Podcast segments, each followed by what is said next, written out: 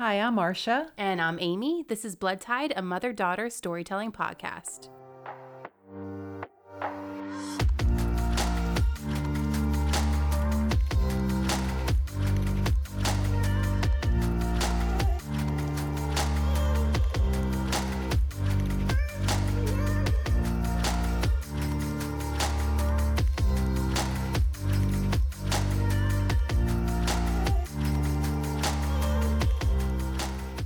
Welcome back, BT Buddies. Today's episode is part two of the Larry Ray Sarah Lawrence cult story. If you have not listened to part one, we recommend going back and listening to episode five, which is part one. Before we get into today's episode, we wanted to briefly mention some things. Obviously, we're not a political or news podcast, but in light of recent events, we wanted to acknowledge the victims and their families. Senseless violence needs to end in our country, and no one should be afraid to go to the grocery store, hospital, church, or even school. We don't have all the answers, nor do we know exactly what to do. You know, I wish I could write and pass a law that protected us, but unfortunately, I can't. And that's why voting is so important. We need to vote for elected officials that care about protecting our citizens, not just people who want to push their agendas and line their pockets. I also wanted to give a list of some websites that you can donate through. To donate to the victims of the shooting at Robb Elementary School in Uvalde, Texas on May 24th, there is a GoFundMe titled Donate to Uvalde, Texas Elementary School Shooting Relief. Online donations for the shooting at Tops Friendly Markets in Buffalo, New York on Saturday, May 14th can be made to the GoFundMe titled Fundraiser by National Compassion Fund Buffalo Survivors Fund. Donations to support the families of victims in last Wednesday's shooting in Tulsa can be sent to the St. Francis Employee Emergency Fund through the Tulsa Community Foundation. And to donate to the victims and their families of the shooting at the Geneva Presbyterian Church in Laguna Woods, California on Sunday, May 15th, there is a GoFundMe titled Victims Fund for SoCal Taiwanese Church Shooting. We will list the links to these websites in our show notes. Show notes are located in the text next to today's episode wherever you listen to this podcast. All right, that's enough of the business. Let's get into it. I want to do a quick recap because there has been some time that's passed since part one, and I'm nice like that.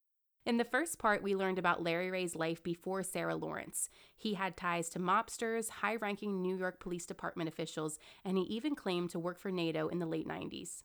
We talked about the students Isabel Pollok, Daniel Barban Levin, Claudia Drury, Santos Rosario, and Larry's daughter, Talia Ray. I described the horrendous and hideous things Larry did to these students over the course of a year or more. Larry forced some students to have sex while he watched and participated. Larry controlled the students' schedules, what they ate, and their medications. Part 1 ended with Daniel leaving Larry and the group. To hear all the awful things he did, you'll have to go back and listen to Part 1.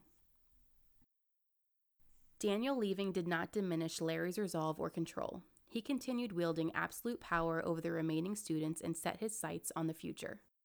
A short while later, Santos introduced Larry to his older sisters, Yalitza and Felicia. Yalitza was an undergrad at Columbia, and her sister Felicia, the eldest, was a Harvard graduate and also had a medical degree from Columbia. Felicia was just starting her career when she was introduced to Larry.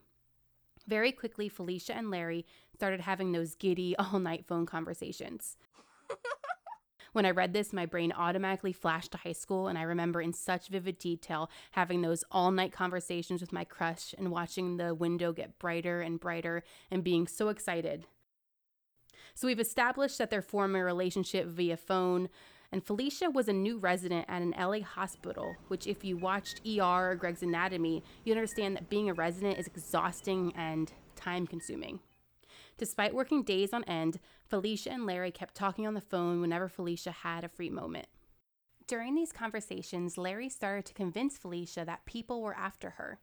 Despite all her education and life experiences, she believed Larry's lies.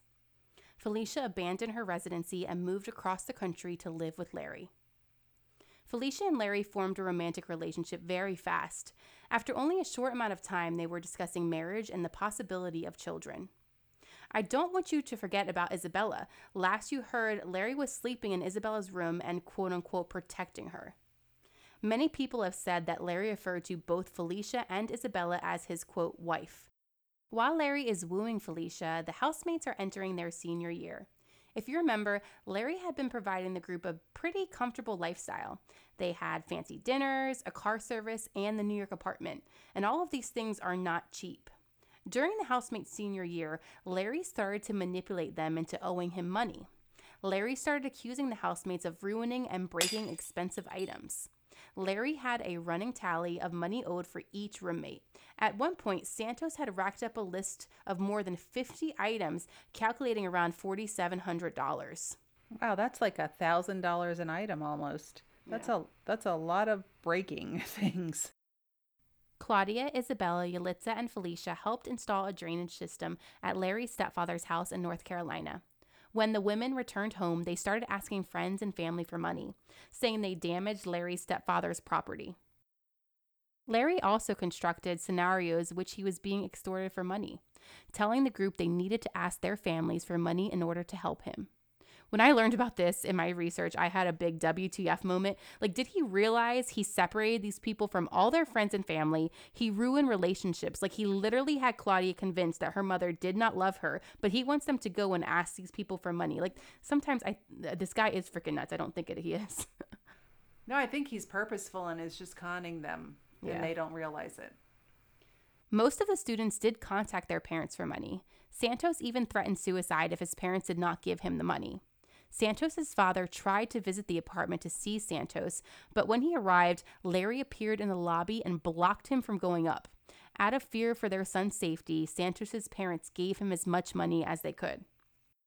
Santos's parents estimate that they gave Larry more than $200,000 over the course of 3 years.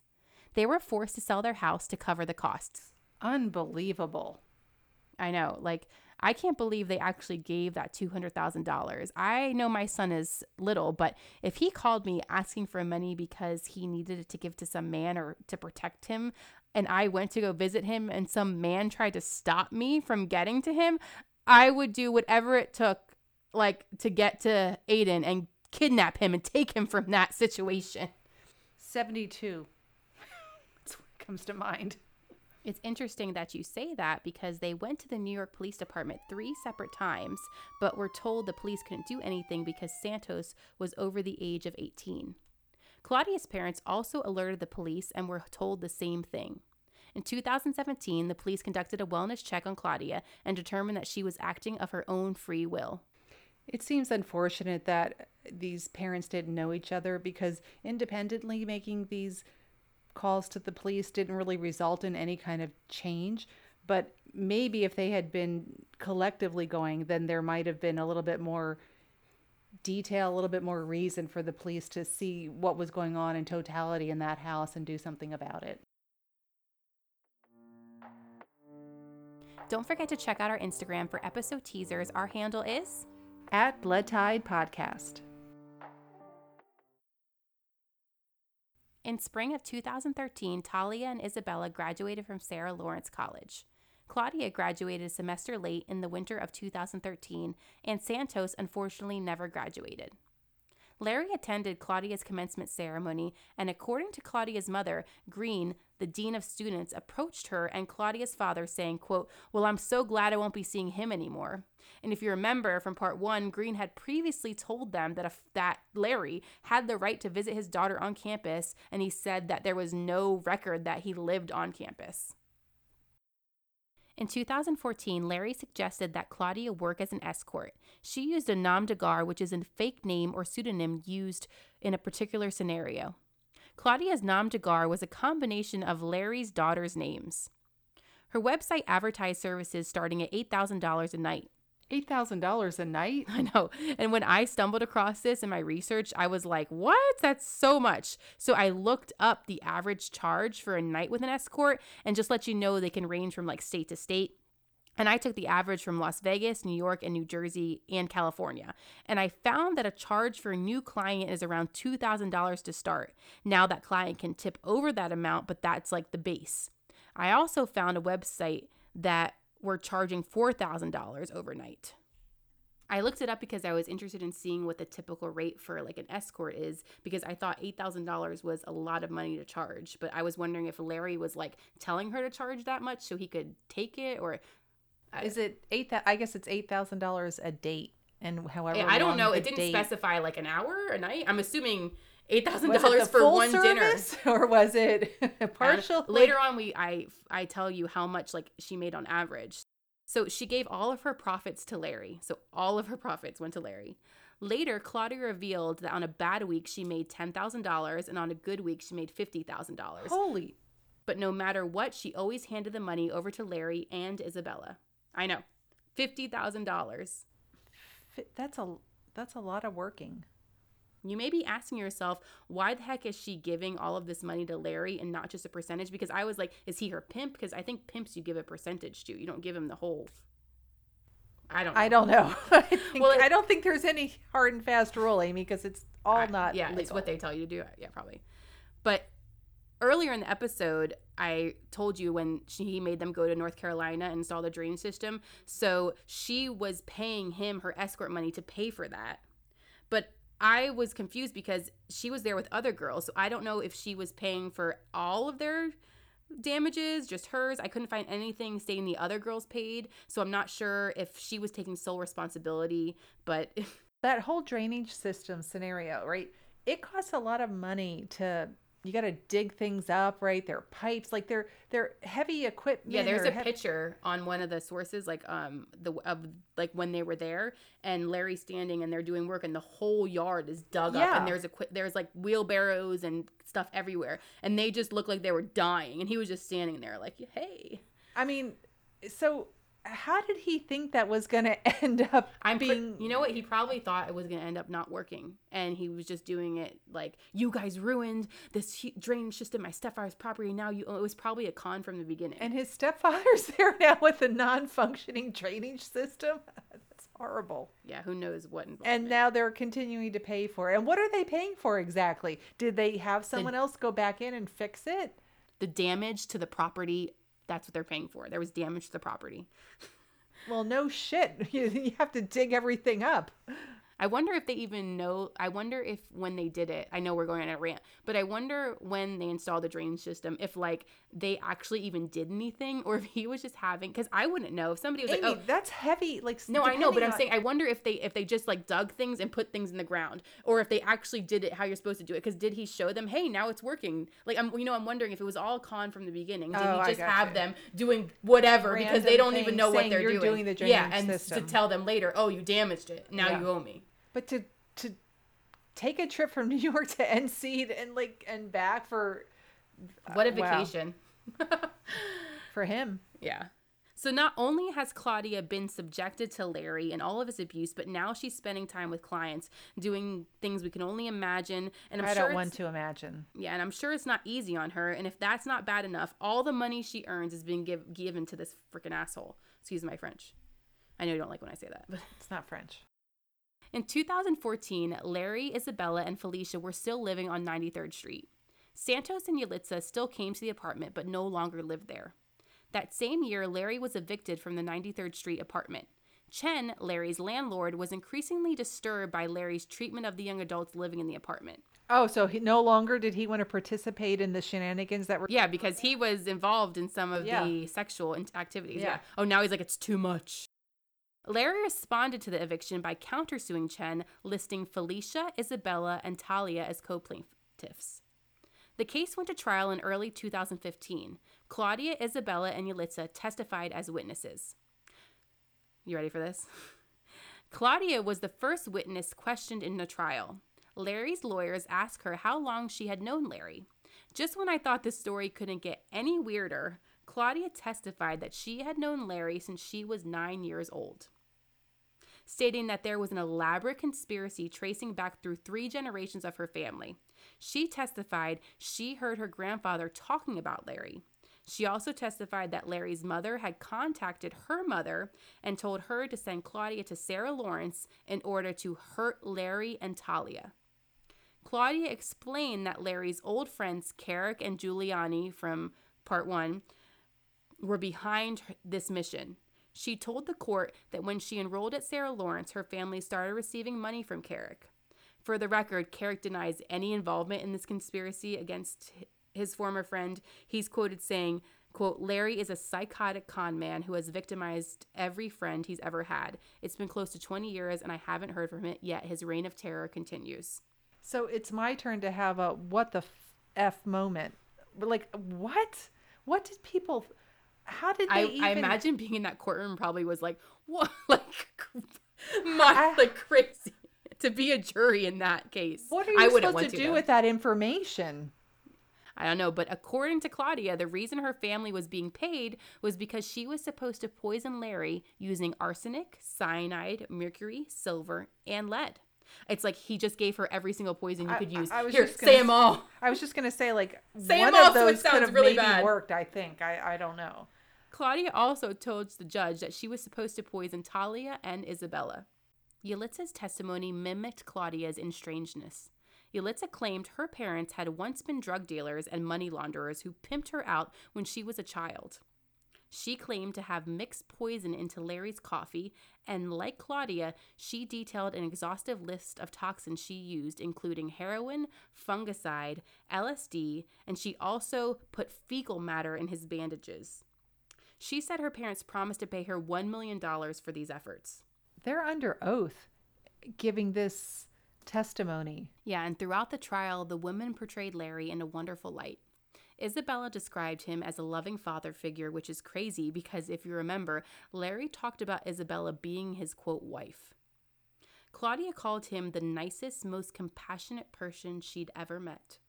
She explained in her testimony that after years of poisoning Larry, she started to regret her actions and care for him. She even claimed her testimony was her penance. I mean, they're they're again, as I said, they're under oath. So he coached them on all of this. Are they are they actually believing this? Are they scared to not say this? I wonder what was driving this behavior in them. Because this could have been an out, right? Being there. Yeah, they could have like testified against him. Yalitza also described feeling guilty about the supposed poisonings. She's quoted saying, I went to the hospital in December of 2013 for a suicide attempt. It was my third attempt.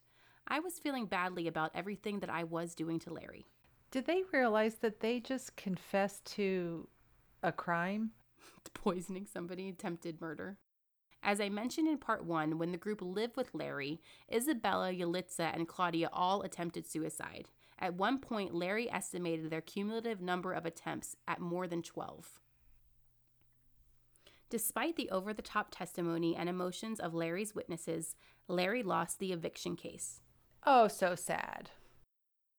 Nine months after the trial, in September of 2015, Larry was in the lobby of the Hudson Hotel with Claudia and Santos. An old friend, Frank DiDamaso, saw him. Frank was a construction business owner who was previously friends with Larry. Frank calmly walked over to the group and then started beating the crap out of Larry. Claudia and Santos tried to stop Frank, but they couldn't.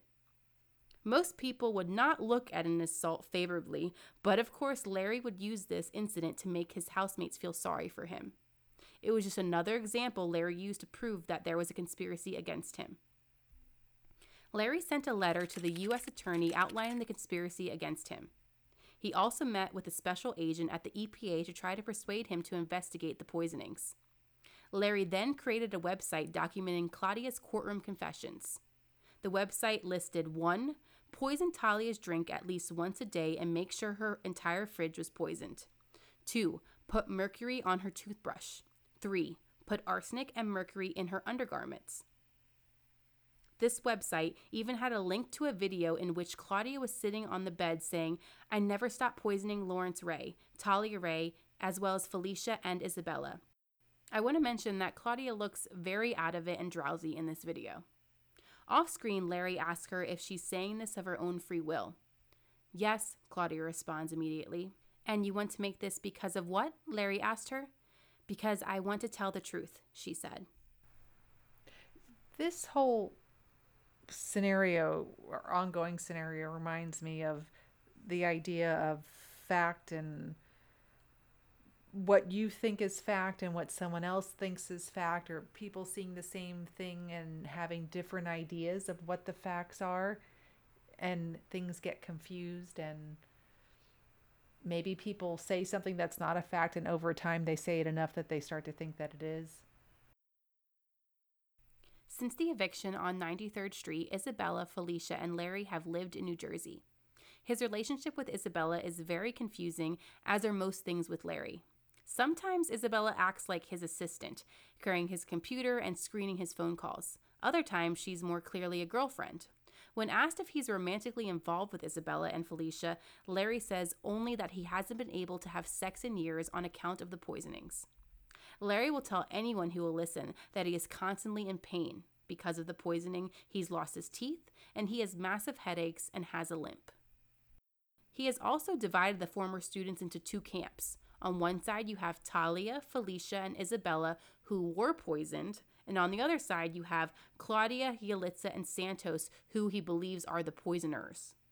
Larry claims that Talia has also suffered long term effects from the supposed poisonings. He claims she has a hard time concentrating, and things that should take her no time at all take her hours to complete.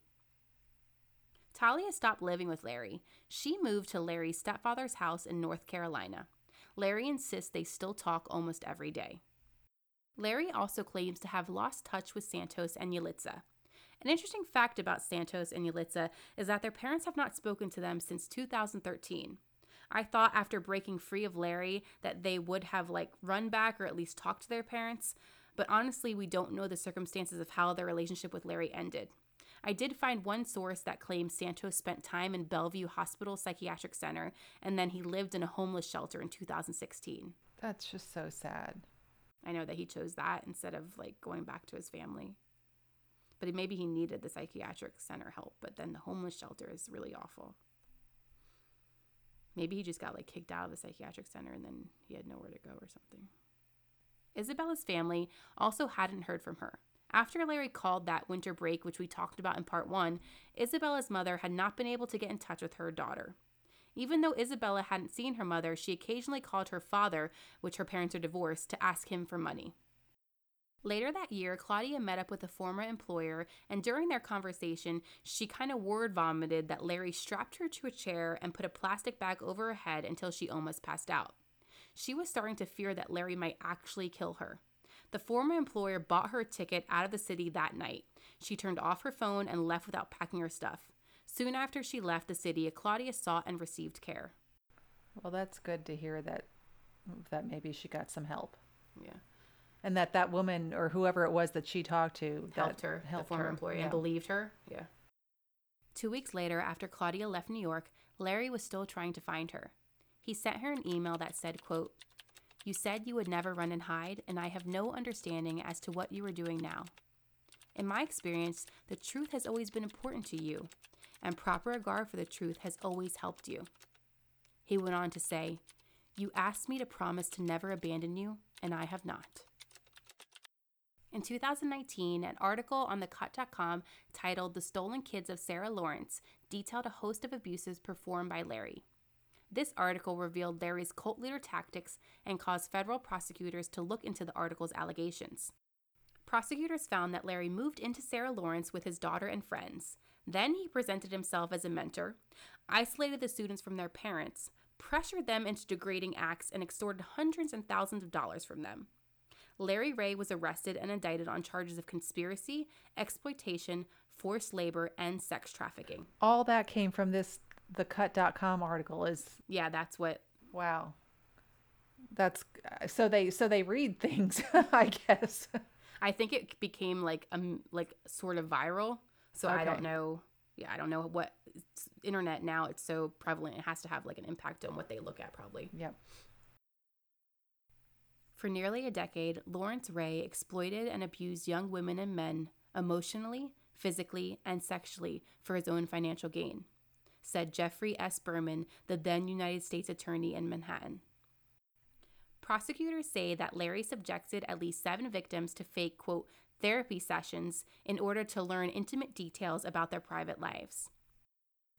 On March 8, 2022, Larry Ray stood trial for his list of crimes that I previously mentioned.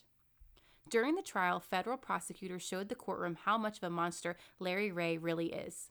They went through painstaking detail. They explained how Larry took advantage of the students by understanding their vulnerabilities and mental health struggles. They told the courtroom about the extracted false confessions and how Larry would use those confessions to extort the students. They mentioned how Larry alienated the students from their families, inflicted brutal punishments on them, and laundered about $1 million from them. So this just happened this year. 2022, yes. Wow. Prosecutors introduced statements by accused co conspirators, including Isabella Pollok. Prosecutors said that Isabella was one of Larry's, quote, trusted lieutenants, as well as his daughter, Talia.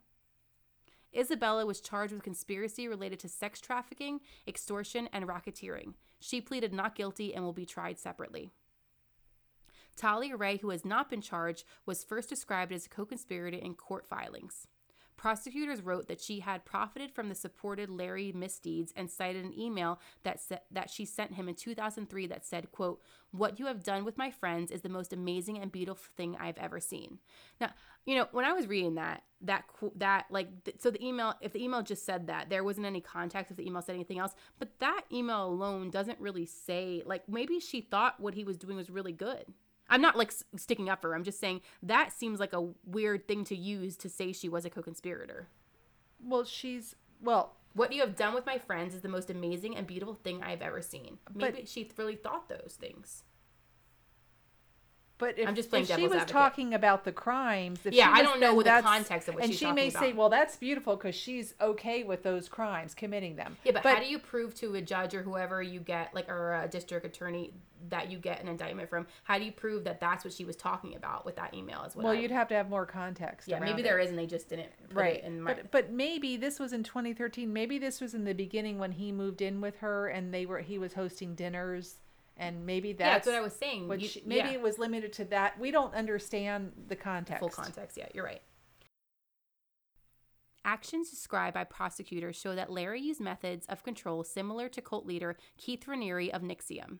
I watched that documentary, by the way. That was crazy. Did you watch that? No, I didn't watch that. Oh, it's on HBO, I think. Okay. It's a good one, so. Now I need to watch it. Yeah. Both men were said to have led others to believe they were broken, then isolated them from their families while indoctrinating them.